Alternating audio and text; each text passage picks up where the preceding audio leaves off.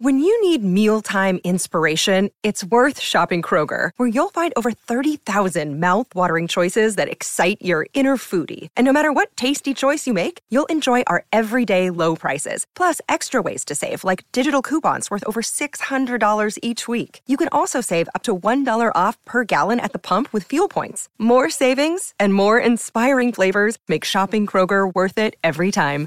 Kroger, fresh for everyone. Fuel restrictions apply.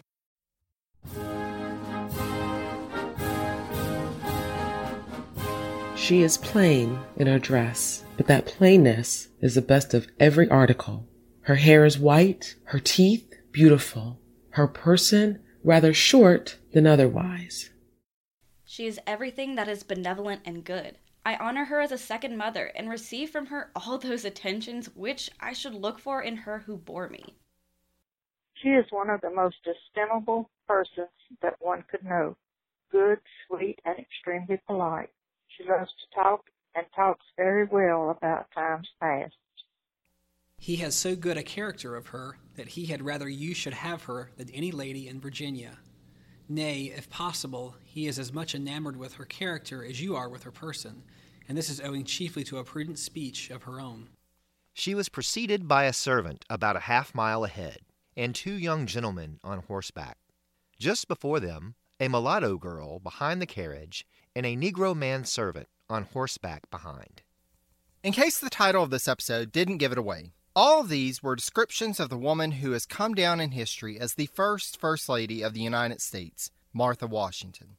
On behalf of the consummate hostess, Mrs. Washington, I bid you all a fond welcome to this special episode of the Presidencies of the United States. I shall be your host, Jerry Landry.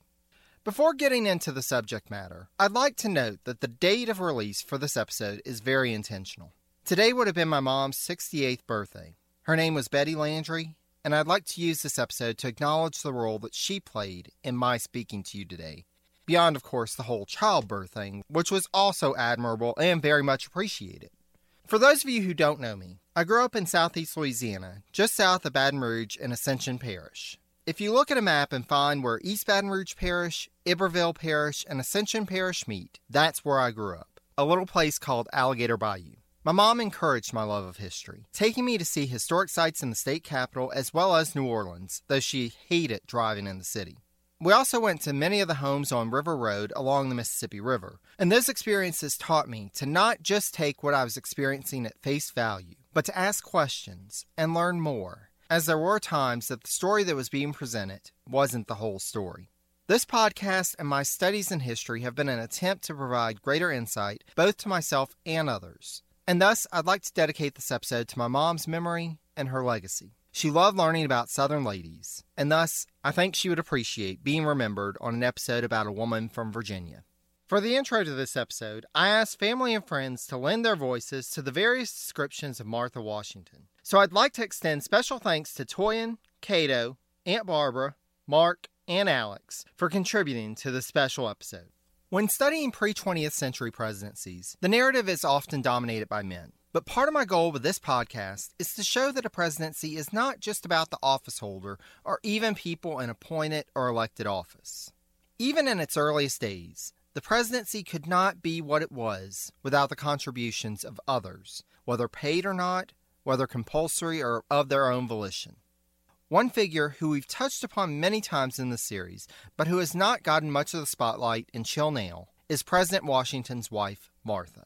Just to lay some groundwork before we begin, this will be an episode in three parts. First, I'm going to give you some backstory on Martha leading up to the presidency. Then, I'm going to invite in my special guest, Feather Schwartz Foster, a historian who focuses on the history of the First Ladies, to give us some insight into Martha as an individual, her role as First Lady, and her legacy. We'll wrap up with a look at the post presidency years for Martha and a couple of final thoughts.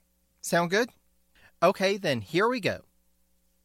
Between 12 and 1 o'clock in the afternoon on June 2, 1731, at the family's home in King William County, Virginia, Martha Dandridge was born to Jack and Fanny Dandridge the couple's first child. Early in life, she acquired the nickname Patsy, often spelled P A T C Y.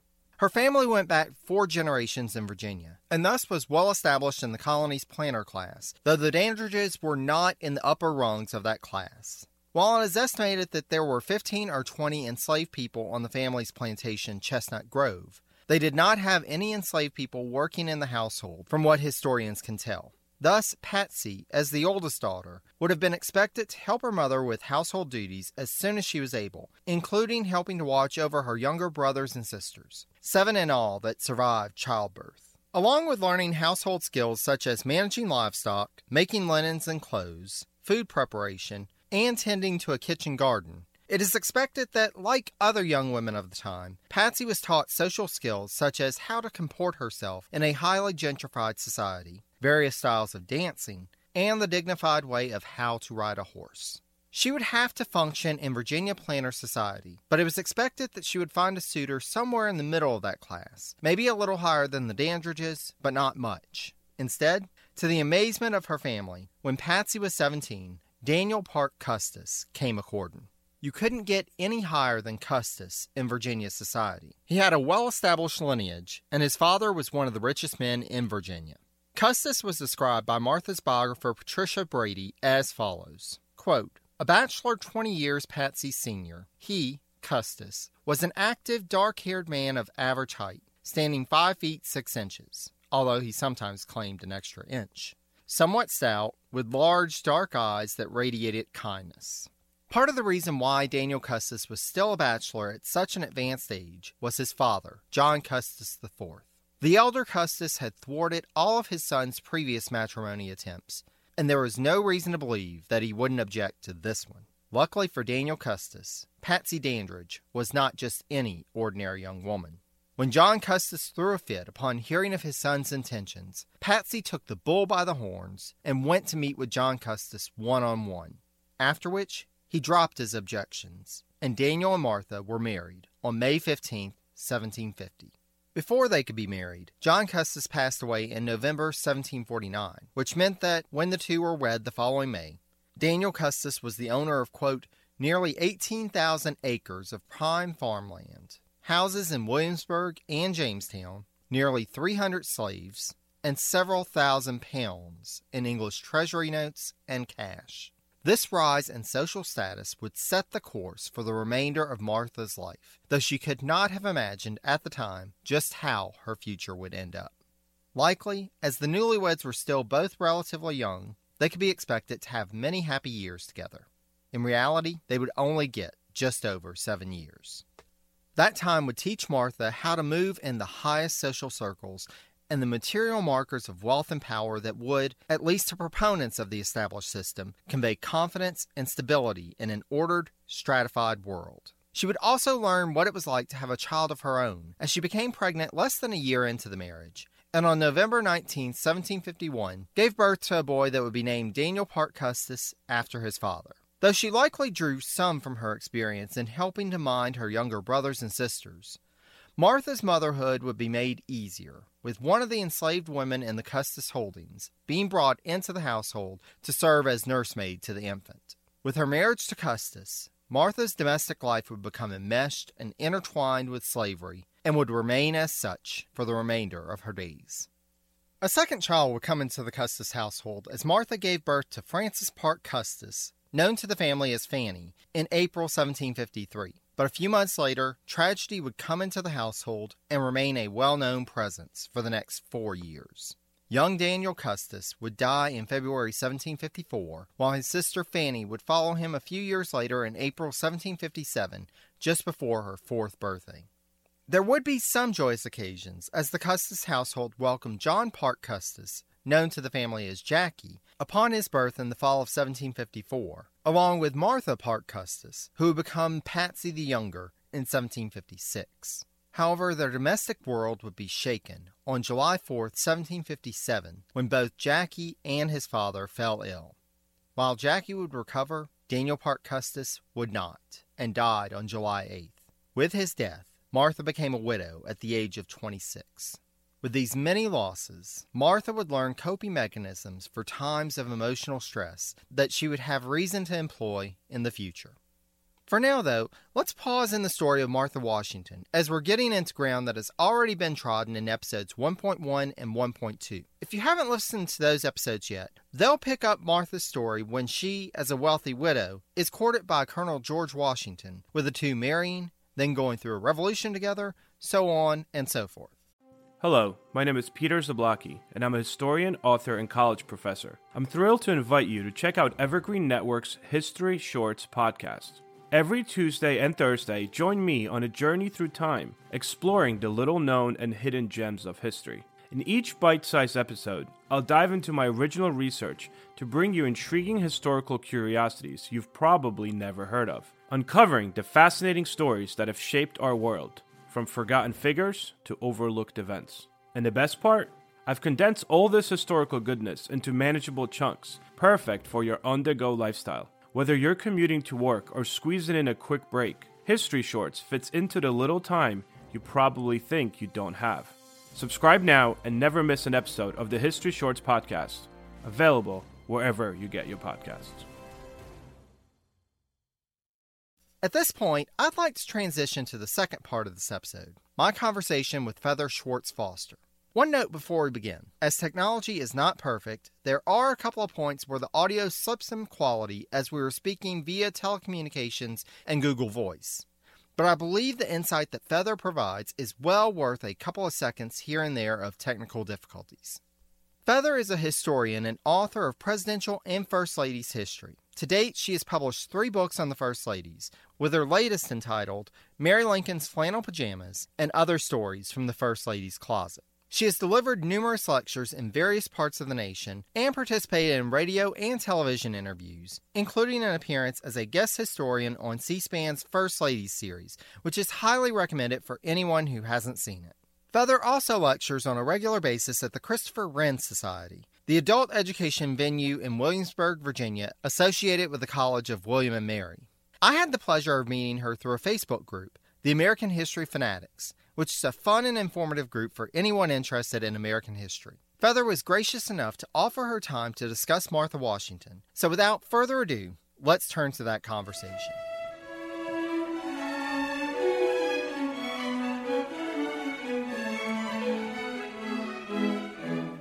So, to get us started, can you help us to understand uh, Martha Washington a little more uh, in terms of her personality? Uh, Martha basically was a domestic lady. Uh, she grew up in a plantation life. She married when she was 17 to her first husband, uh, and, uh, had a huge plantation via her first husband. And after he died, she managed that plantation for about a year and a half until she married George. Then she went to his plantation and made it into a huge plantation, and she loved it. She loved every aspect of being the plantation mistress. And so, how would you say that that uh, prepared her for her role as First Lady? She didn't have a clue what a first lady, and they didn't even use that term then, what she was supposed to do. She was plain and simple Mrs. Washington or Mistress Washington, and she ran his household. And uh as part of the plantation mistress of a very vast estate which uh Mount Vernon had become by the time uh, George was elected first president, they had a tremendous amount of entertaining. She was an elegant hostess. She made sure that everything ran smoothly, including the meals, including the accommodations and whatever she had to do. And she was there as his uh, helpmeet. And uh, that's what she believed that her role was going to be. Excellent. So, she was involved um, both in public functions, but then also just running kind of the day to day. Mostly, mostly the day to day, and I think most wives. You're talking about into the 1700s. Most wives believe that their jobs or their function in the world, is if, if they had a happy marriage, was to uh, primarily to see to their husband's well-being and and care and feeding and raise the children, raise the family, have a good solid life. That was her function. As far as the public uh, part of it, she had over the past 10 years or so, 15 years even before, uh, possibly more, uh, before George became first president, she met all the, uh, what should I say, the movers and shakers in Virginia society, in Virginia's legislator, le- legislature. She had met the governor. She had met uh, people of prominence. So this was not an unusual thing for her. She was comfortable. And I know that she spent some time uh, while General Washington was involved in the Revolutionary War, that she actually came up uh, to Valley Forge and to wherever he was based and uh, spent time there. Um, do you think that that helped uh, to prepare as well for, for that role uh, whenever he became president? Um, Martha went to winter quarters, uh, wherever that was going to be. Valley Forge. She was in Morristown a couple of times, in Philadelphia. She was up in Boston at the at the beginning of the Revolutionary War, and um, it prepared her in a way of meeting strangers uh, because wherever she went, the what should I say, the, the society dames, the, the people of that area, the ladies of Morristown or of Philadelphia or in the Valley Forge uh, regions would come to call on her and she would have to uh, meet and greet and she was, she was the celebrity in their midst and so they would take their cue from her. Uh, when she went to those places, she would meet the society ladies and and women of that area who came to call on her as a matter of uh, respect and and uh, recognition of her status as Mrs. General Washington, which was a big deal. And uh, so she influenced them. For instance, uh, Martha was a domestic woman, like I said. She but she was also an industrious woman. She did her knitting and she was making socks or, or sewing shirts or pajamas and night shirts or whatever she was for the soldiers or whatever she had to do. And she was the one who influenced the ladies that if they were going to come to call on her, don't come in your fancy clothes. Come in your just plain mm-hmm. old clothes and bring your work baskets, bring your knitting, bring your sewing, and we'll sit and we'll have tea and we'll chit chat and all, but we will do work while we're doing it. And in that way, she was influential. How did she feel, you know, transitioning into um, George becoming the first president? How did she feel about about that transition and about this? remaining in this public role? By the time George Washington became president, Martha Washington was in her late 50s. She was about 58 at the time. And as a personal aside, I do have some insights on how 58 year old women feel and behave. Trust me on that one. And the one thing that is universal about just about every 58 or more year old woman that I know is that they ain't about to change much. They are what they are and what they've always been. Uh, she would have much preferred to remain at Mount Vernon. She loved the place. Uh, George would have preferred to remain in, in Mount Vernon. He loved the place. They liked their life there. But he was elected. They felt it was their duty and her duty was to do whatever George wanted her to do, and that was pick up the place, pack up, move everything, let's go to New York, we're going to be there a while. Uh, what do you need? I'll see that we get it fixed up for you. Um, and so she went, uh, and she, uh, they fixed the place up, they rented a house on Cherry Street in New York, down in, uh, the, the Battery area of New York for any of you listeners who don't know where that is, it's way down uh near where you get on to go to the Statue of Liberty. And uh she had a rented house.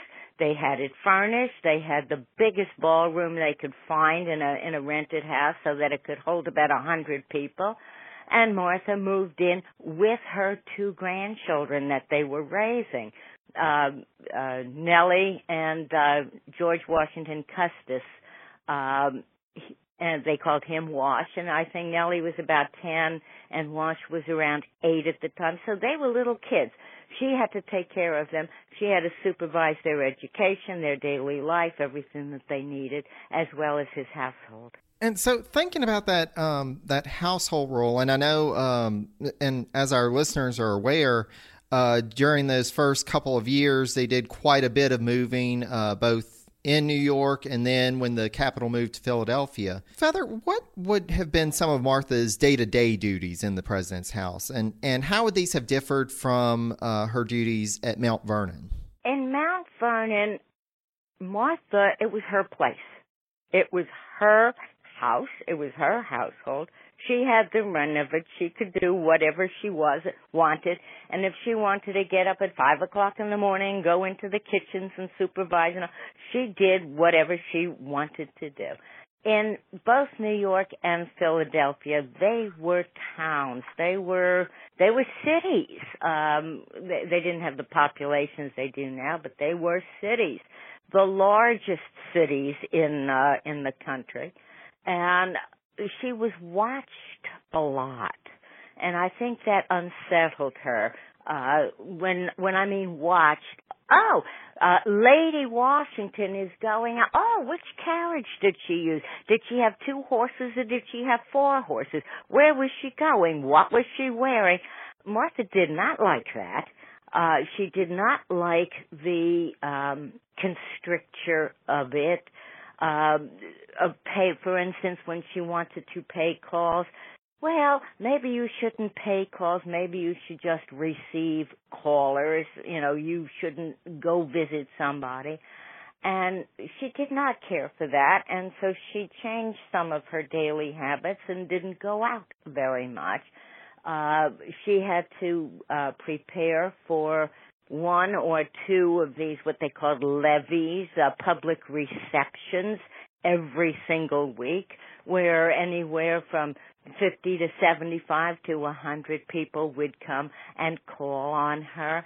And it was very difficult for her to figure out how to do this without, to maintain the balance. And this probably is the most important thing because it, it was the mark that she left, was maintaining the balance between being warm and friendly and, and personable, which was more or less her, her basic nature, and being monarchical, to have the right amount of distance between head of state and everybody else. It was a very hard line for her to maintain, uh, and and she did it pretty well, pretty well. And I know that was one thing that we talked about uh, when we were uh, beginning planning and talking about this episode. Uh, was this idea of Lady Washington that she she didn't like that? No, it was not her title. That she didn't say "Call me Lady Washington." Uh, George Washington didn't say "Call my wife Lady Washington." She was, as far as she was concerned, Mistress Washington, uh, the the general's wife and uh, that was fine for her. Everybody else was calling her Lady Washington as a mark of distinction, and um, she permitted that. I mean, if they if that's what they wanted to call her, it certainly wasn't insulting, but she wasn't going to be saying, "Oh no, call me Patsy." She she wasn't going to do that, uh, but uh, she didn't really care for it that much. And I know that um, thinking about uh, the differences between their lives at the president's house and their lives at Mount Vernon. Um, but then there are some things that uh, were carried over. Uh, for example, uh, they did the the Washingtons did bring slaves up from Mount Vernon uh, to work in their household uh, while George was president. Um, was Martha involved in the management of the slaves at the household? And if so, was there any difference between her her management of them in New York or Philadelphia versus uh, down at Mount Vernon? They brought a few. They had a lot. They there no question about it. They had a, a lot of uh, of slaves, uh, Martha came to the marriage with more than 200. George had a handful. He said, but uh, listen, one is too many. But even as how, they brought a few of their most trusted and their, their best. And they brought them with them because they were, quote, part of their household. They had known them, some of them had been born on Mount Vernon and, and they brought them with them and they were basically household slaves, not not field or, or people who worked on the plantation. They were the, those who could serve, those who could take care of Martha's uh, wardrobe, her her lady's maid to help her with the children, and maybe they had about six. And because of the colonial law, uh, which was still in a lot of ways part of American law, which was really just forming in in the 1790s. Um, the the ways that the law worked and the different state laws is that if a slave were in free territory or for a free state like uh, Philadelphia, the Quaker city, which did not like slavery, uh, or in New York, if they were there for X amount of time, I think it was around six months, uh, they could actually become free or they could sue for their freedom. And so uh, George Washington would rotate them back and forth at, from Mount Vernon uh, under that wire so that he didn't have to deal with that problem as well as all the other problems that he had on his plate. Um, Martha would have been one of the very, very few people that these uh, servants that they brought up with them that they knew her. They they would come to her, Mistress Washington. They had known her for ten years, twenty years, thirty years, forty years. They had known her, so she was their their liaison. She was their contact. If they had a problem, they went to her. And since they were domestic slaves, with the possible exception of George's valet or driver or some, you know, a personal servant, um, she was in charge of them. Uh, and her attitude primarily was always, this is how she grew up. This is something that I think a lot of people do not understand, um, is how things were then. It's the then part that screws people up a lot because they think everybody then thought the same way that they do now, which is not true at all, at all. Martha grew up with slavery since she was a child. So did her parents and so did her grandparents. I mean, it had been a part of their lives for for a hundred years. Well, and and that's one thing. You know, even in the modern day, I think we're still coming to terms with that. You know, not only did people in the past not necessarily think as we do nowadays, but even people in the in our present don't necessarily think as we do. Um, and and that's one thing, and we'll get more into this uh, in the narrative um, because we'll be talking about the Oni Judge uh, situation. But uh, when Oni sought her freedom and and left the Washingtons, uh, Martha just couldn't understand why she was wanting to escape, why she was wanting to leave them, because you know this whole idea that she's she saw herself in this role as as uh, a protector, a mother of of the the you know the household matriarch, and she just couldn't understand why Oni didn't think that was enough. no, no, I understand. Martha had she did not understand. As far as she was concerned, she treated her slaves well. Uh, you know, all right, uh, well, as far as uh, certainly as good, if not better, than many of her contemporaries, the people that she knew. And this is how you did it. She was good to them. Their slaves were all well fed, and they had clothing, and they got Christmas presents at, Christmas. They got you know new shoes or, or bolts of cloth. They uh, lived in uh, comparatively decent quarters. Um, you know, it wasn't Mount Vernon, although some did live in the house. Uh, but uh, they were taken care of. If they got sick, it was Martha who would be the first, you know, first doctor on hand. She would go down there with her little medicine kit and and say, you know, oh gee, you got a bellyache or this or that. Uh, and if they needed a doctor, there was a doctor that they would send for to to fix a broken leg or or whatever they could could do. Martha believed that she was kind and and and fine and and good to them and couldn't possibly understand what is it what else do you want you know she uh, she couldn't wrap herself around that too well and and to your point you know what you said earlier one slave is too many and and and she just couldn't get that she couldn't wrap her mind around that idea so no no, she couldn't. A lot of a lot of people uh, could not uh, wrap their minds around that too much. Uh, Martha was hurt by it. She felt that she was being insulted. That that this this young woman that she had favored, she she liked Oni. She had taught her a lot of of everything she knew about sewing, and Martha was very good at it. She let Oni do the fancy work, which was quite a privilege. Uh, she uh, she treated her particularly well, and Martha was very hurt uh, that that Oni would just run off and and and say, "No, I don't want that either. So goodbye, I'm out of here." No, she, Martha did not. Um, she she was very hurt by it.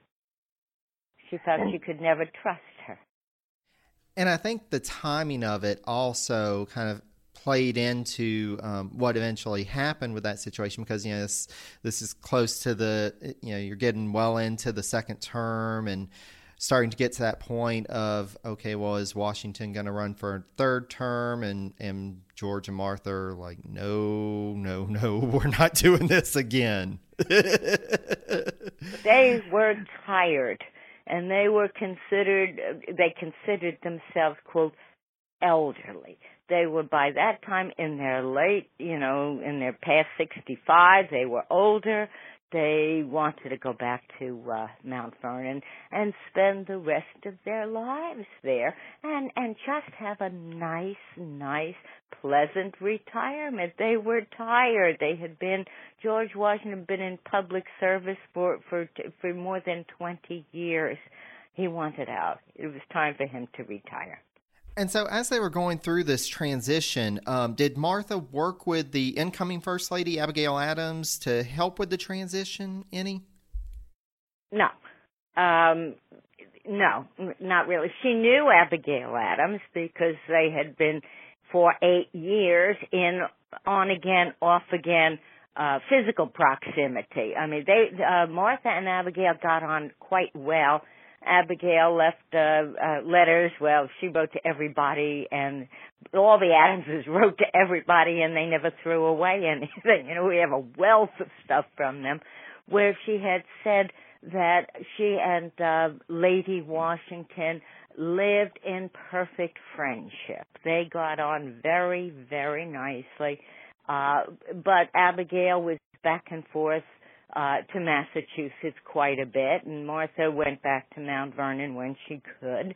Um, and uh, but as far as um, what you should do, what you shouldn't do, or anything, Martha did not uh, give Abigail any advice. I think there is a letter that um, Abigail had sent to Martha saying, what should I do? Any advice for me? And Martha sort of ducked the issue and suggested that she believed that Mrs. Adams was well capable of charting her own course, you know, that to that effect.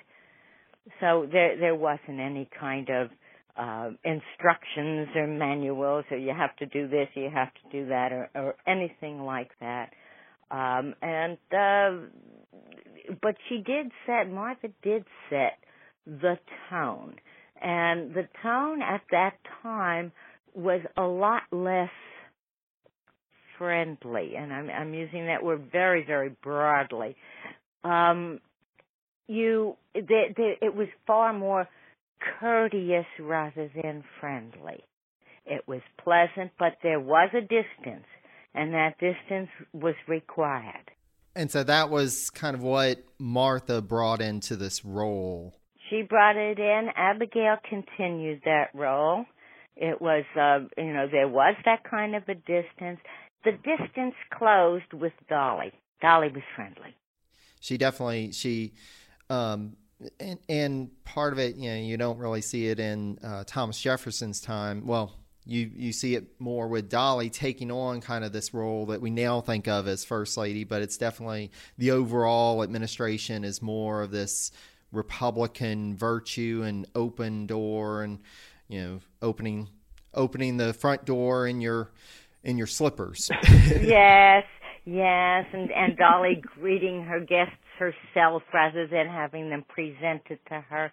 Martha had them, you know, the the visitors would come and she would be seated on a chair on a little raised platform, not a big high platform, but maybe a couple of inches, a small little platform. And she would be sitting on a chair and she would usually have Abigail with her, possibly if she was there. She might have a, a, maybe her granddaughter or one of her nieces. They, you know, they had big families. And, uh, she would, uh, she would sit there and she would be uh, her guest would be presented to her. One of uh, one of their aides or assistants, uh, or one of George's secretaries, would say, you know, he would escort Mrs. So and So in, and he would say, Lady Washington, uh, um, uh, may I present Mrs so and so to you and Martha would take her hand or maybe she would just sit and smile and nod and and say good morning or, it was very uh, much more formal much more formal. They figured they couldn't they couldn't screw up too badly if they were formal and and kept the distance without being too monarchical without being too monarchical. That was that was the key we had just fought a big rebellion against monarchies. Yes. And and I think that's one thing that you know in, in, studying both the presidency, but then also these other roles. You know, the first lady. Um, one of the things that we have to appreciate is that there wasn't a manual. This they were setting the tone, and really all they had before was this monarchical and and um, aristocratic heirs to go from and trying to figure out you know what what to do with this legacy but establishing something new. And i almost think that the the jeffersonian ideal the, the getting closer to the people couldn't have happened without this this link without this being the first example.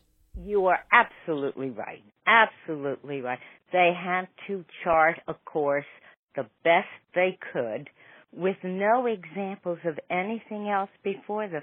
There had never been this kind of government before. I don't think people realize that either. There had never been this type of a government of the people where it is elected, where you don't have a monarch or a princeling or an emperor or a, a duke or a grand duke or any of those kinds. You don't have any of that, and when they did have it, you had to go back uh 2000 years or so on a much smaller scale.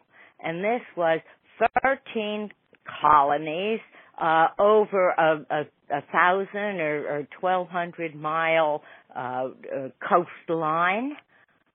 It was it was widespread. It was large, certainly not as large as it is now, and it was covering maybe a million and a half people. That was a lot. And to have and to have absolutely no form of government like this before, how are they supposed to behave with the people? And that was one of the reasons why I think George decided uh, that one summer he would go up to New England and one summer he would go down to Georgia because the people needed to see him. They didn't have television. They didn't have the internet. They didn't have radio. They didn't have much of any. They didn't have photography. You were at the mercy of a portrait painter and how, you know, if it was any good or not.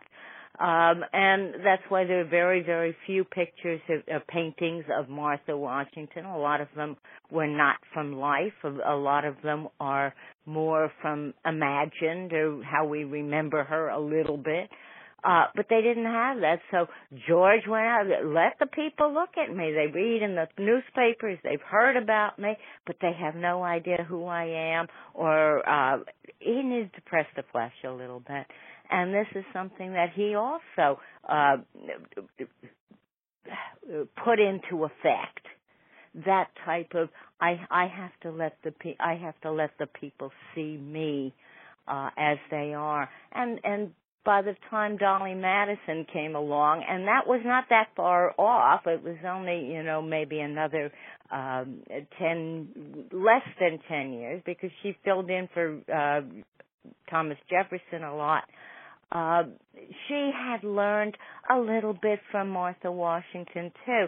You know, Dolly was at some of their levees Dolly in, in Philadelphia had met the Washingtons. As a matter of fact, Dolly was related to them, sort of.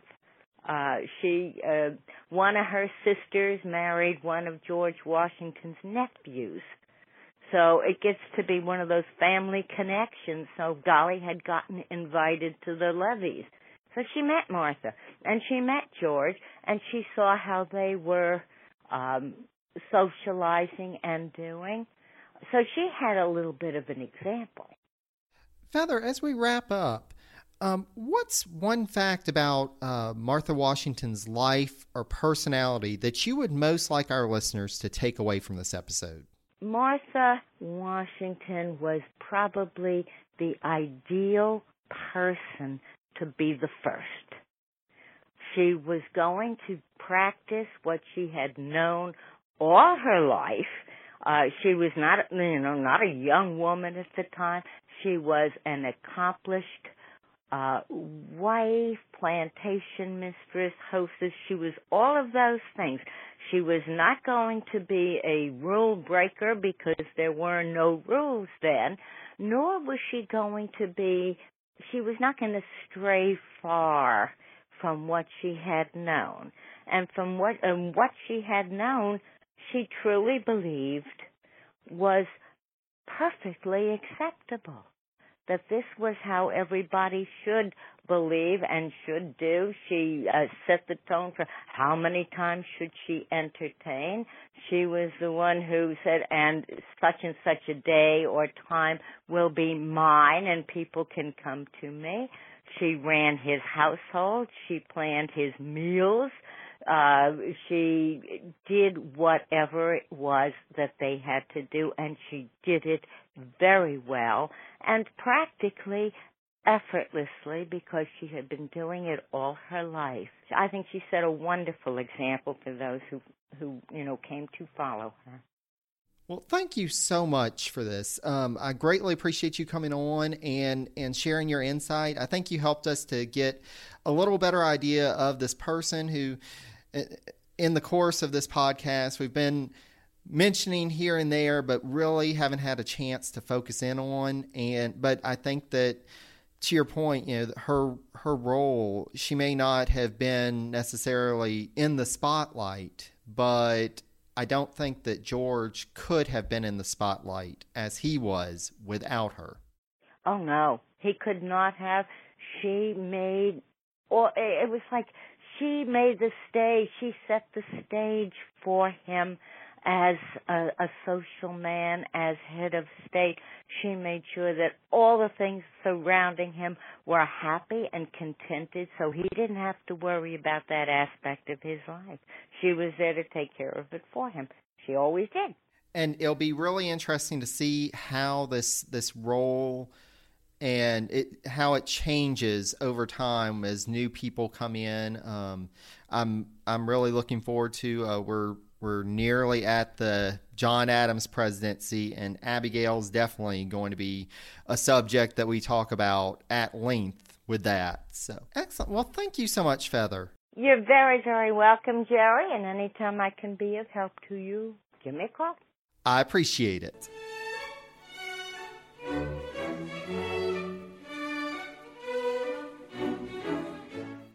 As noted in our discussion, Martha, like George, was not entirely enthusiastic about his election as the nation's first president, but did her duty as she felt was right for the nation.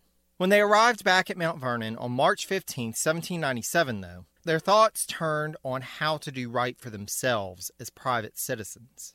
As described by Martha's biographer Patricia Brady, quote, when they arrived home, they found Mount Vernon much as it had been at the end of the Revolution. The absence of its owners had led to deterioration and dilapidation, but this represented a new challenge for the intrepid pair. Martha went to work in the household, while George went to work in the plantation, but their experiences with the presidency had changed them. For Martha, she found that having had a steward in the presidential mansion had been useful to her, especially considering her advanced age, and thus she sought to establish a similar role at Mount Vernon. Some things at Mount Vernon, however, would not change. One of those being the large number of visitors that the Washingtons would have to receive just as they had ever since the Revolution. Martha would act as a guide to visitors, both in terms of the house itself and to the Washingtons' history. Meanwhile, the world would not stop from intruding on George Washington, as the former president was named as commander of the American Army in July 1798.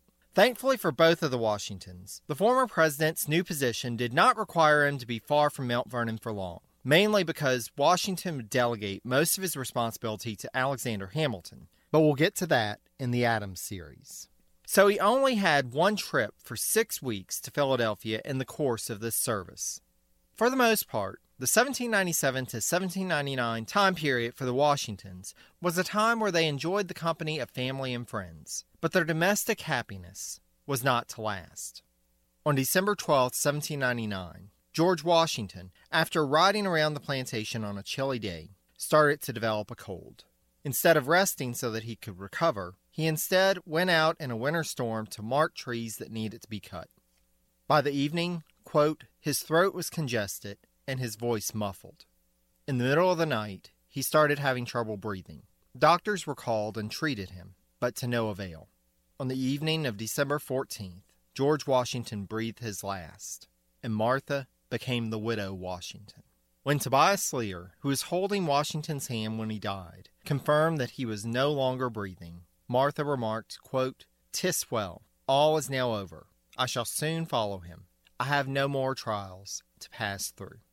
Little did she know, though, that she would be faced with a decision that would affect many people when she began her second widowhood. As George was on his deathbed, he asked Martha to get two versions of his will from his desk, one of which would be thrown into the fire, so the remaining one would become his legal will. When the will was read, it was discovered that Washington had put in it a provision to emancipate his slaves after Martha's death. Washington had done it in this way in order to ensure that Martha was provided for during the remainder of her life. But she quickly realized that the clause meant that she was the only thing standing between 123 enslaved people and their freedom. She may have felt that her remaining time was short, but she didn't necessarily have a death wish either. After consulting with Washington's nephew, Supreme Court Justice Bushrod Washington, Martha decided to grant their freedom early, with the 123 individuals being legally emancipated on January 1, 1801. Now, these were not all of the slaves at Mount Vernon. There were 316 total, and we will discuss in a separate episode the issue of the dower slaves. For now, just know that these were all of the slaves that George Washington owned outright and was legally entitled to emancipate, and that Martha was able to breathe a little bit easier once the emancipation was done. Some of the newly freed individuals would continue to live at Mount Vernon, while others set out on their own. And when Martha died, she only directly owned one enslaved person. This person, described by Martha in her will as, quote, my mulatto man Elish, that I bought of Mr. Butler Washington, was not freed. Rather, he was willed to her grandson, George Washington Parke Custis, quote, and his heirs, forever. As noted by Patricia Brady, quote, in so much else influenced by her husband's thinking, Martha had never come to believe that slavery was wrong. She was, as Feather noted in our discussion, a product of her time and her Virginia upbringing. Mount Vernon during the last years of her life was filled with family and close friends. Her granddaughter Nellie, Nellie's husband, and their two daughters lived with the widow Washington, along with Martha's other grandchild, Wash Custis, and her husband's former secretary Tobias Lear, now acting in a similar capacity for Martha. A steady stream of visitors came to see her, and she was deluged by both, quote, letters of condolence and requests for mementos after her husband's death. Federalists who came to visit her would find Martha willing to express her thoughts on the current state of things. One visitor who came to Mount Vernon in 1802 noted that, quote, her remarks were frequently pointed and sometimes very sarcastic on the new order of things and the present administration. She spoke of the election of Mr. Jefferson, whom she considered as one of the most detestable of mankind, as the greatest misfortune our country has ever experienced. However, she would receive all guests, quote, graciously, often bestowing small mementos of her husband. Visitors usually found Martha and Nellie in the small parlor, reading, knitting, or chatting. Martha offered hospitality to all callers breakfast, dinner, tea, lodging for the night, a walk around the house and gardens, and long conversations about the nation's history. Only a couple of years after the death of her husband, in early May 1802, Martha fell ill, quote, with one of her frequent stomach upsets, called bilious fever. However, she seemed to realize that this time was different. For three weeks, she prepared for the end of her life by visiting with loved ones and taking communion. Just before her 71st birthday, Martha Dandridge Custis Washington died at noon on May 22nd with her grandchildren at her bedside.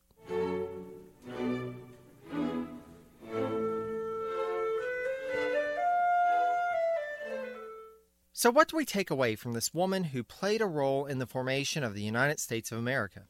As noted by Patricia Brady, quote, Once Martha and George Washington married and he became famous, it is difficult to see her clearly. She was completely bound up in his life, and her contributions to American history were made in support of his career. Indeed, Martha helped herself to create a distance between us and her by the act of burning the correspondence between her and George to keep it from being examined by future generations. I think that act, though, reveals a great deal about who she was. Martha, while willing to serve in roles as dictated by society, and even to help define new roles, had a part of herself that she wasn't willing to share with everyone. She wanted to make all who came to her door feel welcome, but she would hold her intimate relationships close to her heart. In her role as the first First Lady, she not only set the standard for how the President's spouse should act in public, but also that the President's spouse should help to preserve some privacy and family intimacy in order to support the President. The struggle between public roles and privacy for presidents and their families will come up time and time again in future series and Martha Washington will be there for those future inhabitants of the role as an example of the balance that can be achieved. Special thanks again to Feather Schwartz Foster for joining us for this episode. I will have links to Feather's website and social media available on the source notes page for this episode. Special thanks also to the family and friends who lent their voices to the opening quotes Toyin, Cato, Aunt Barbara, Mark, and Alex. You are all wonderful people for indulging this history geek, and I greatly appreciate having all of you in my life.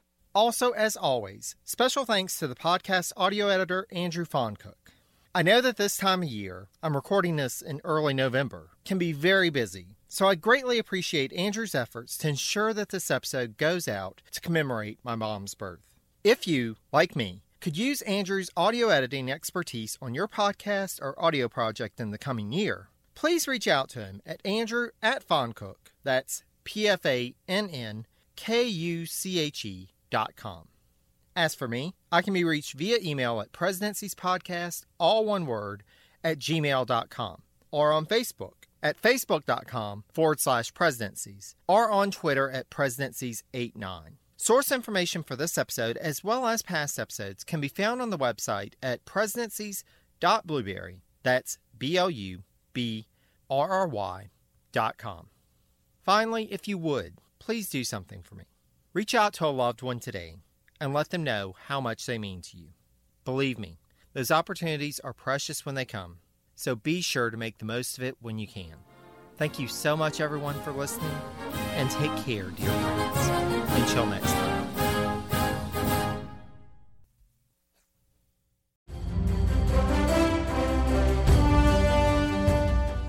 This is Peter. And this is Tom. We want to tell you guys a little bit about our podcast. Tom and I met in college, became best friends, and then teachers almost 20 years ago. Sometimes school just does not allow us to elaborate on the topics that we find interesting, like the real shark attacks that inspired the movie Jaws, or the real historical context to Indiana Jones artifacts. Where does cereal come from? Or are zombies real? Does Ben Franklin really deserve to be on a $100 bill? On our podcast, just like in our class, there are no stupid questions. Just two friends having a lighthearted conversation about history, pop culture, and the context of current events. Listen to History Teachers Talking Podcast from Evergreen Network, anywhere you get your podcasts.